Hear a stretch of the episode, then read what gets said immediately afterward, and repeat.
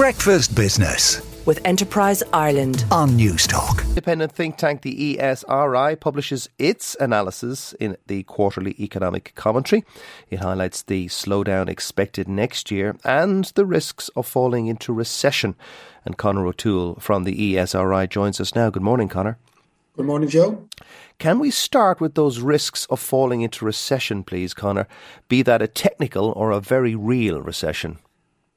Yeah, sure, Joe. Obviously, at this particular juncture for the Irish economy, there's a very dark international cloud that surrounds us. You know, many of our big international trading partners, EU, the UK, uh, and the US, are, are likely to experience recessions, be they technical or, or more prolonged downturns. So, you know, with a small open economy like Ireland, it would be natural that some of these international uh, down downturns or, or, difficulties would spill over into, into our domestic economy. That that said, we do expect s- strong growth uh, this year. And, and, that's mainly due to two factors. One, the particular sectors that are doing well from an export uh, perspective in Ireland, the, ICT sector, the pharmaceutical sector, they're likely to continue to grow this year uh, quite strongly, despite the international downturn, which is somewhat surprising. And they're going to pass through to growth uh, into, into the Irish economy. Also, investment is, is strong. Uh, so companies, particularly the FDI sector, are continuing to commit capital in the Irish economy, and that's that's driving us forward. You know, where where we are seeing some degree uh, of a slowdown, uh, and that's materialising in the Irish economy, is in household spending. So obviously, with the cost of living pressures in the Irish economy, households are, are beginning to pull back on their spending decisions as their real incomes are squeezed by the inflationary factors. So that's really where we're seeing a, a slowdown uh, appear in our in our data. Now, dwelling a little bit on the risk of contagion, um, you're especially worried about the UK, I suspect. Yeah, naturally, the Irish economy has you know very long historical linkages to to the UK economy. So traditionally we would expect you know developments in their macroeconomic uh, position to affect us.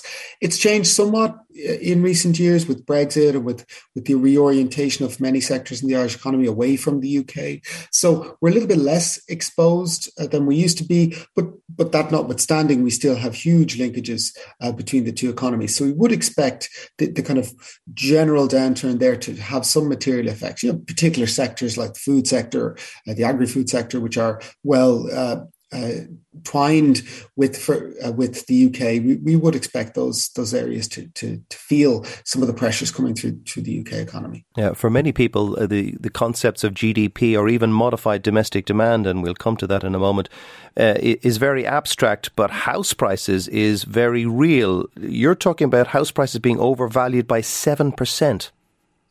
Yeah, so some analysis that accompanied our quarterly this time around did look at the degree to which house prices are are are over what we'd expect to be a fundamental value. Now, what we what we when we think of fundamental values, what we're saying is that the type of price that we'd expect in the market when you're driven by things like income or demographics or the the kind of real thing, drivers of, of house prices, and uh, you know we we've observed very very very strong in house prices in recent years, uh, especially following the pandemic period, which was something we didn't really expect at the time the COVID 19 hit.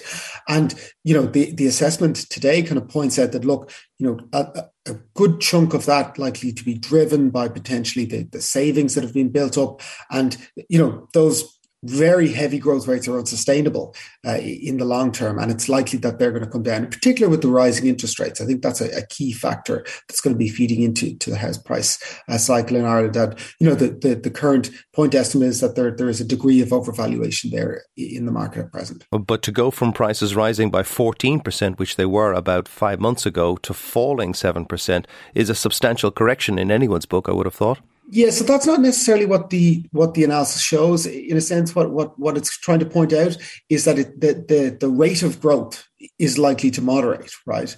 Uh, when, when you hold the, the factors that, that we're looking at uh, a constant. So, you know, in a sense, what the what the findings are kind of pointing out is that some of the froth, the, the really high accelerated growth we've seen over the past number of, of, of quarters, is, is likely to continue to come down.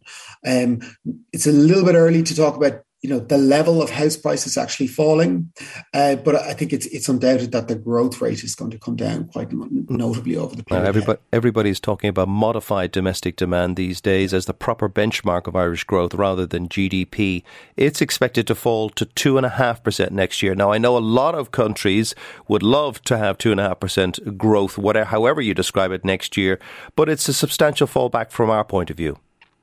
Yeah, so that's really the lens with which we observe the domestic economy because of these FDI sectors. So when we're talking about modified domestic demand, so what that is really is it's household spending, it's spending on investment by companies, and it's the net expenditure by government. So it really is capturing those components of the economy that that are that are the, the kind of real lived experience. Um, so we had expected that to grow by over 4% next year. So we're revising it down uh, to, to 2.5%. That's quite a notable markdown. And really, what's driving that is our expectation that household expenditure is going to, to moderate notably with the increase in the cost of living pressure. You know, households are, are, are feeling the pinch. It's, it's, more difficult for them uh, to, to uh, continue the expenditure that they've been doing. So, uh, you know, we're expecting that to moderate. Now, it's still going to grow and grow at a rate that other countries maybe quite envious of. You, have you've said that, uh, but it, it is quite a slowdown relative to what we had expected earlier in the year. Thanks, Conor. That's Conor O'Toole from the ESRI. Breakfast Business with Enterprise Ireland on Newstalk.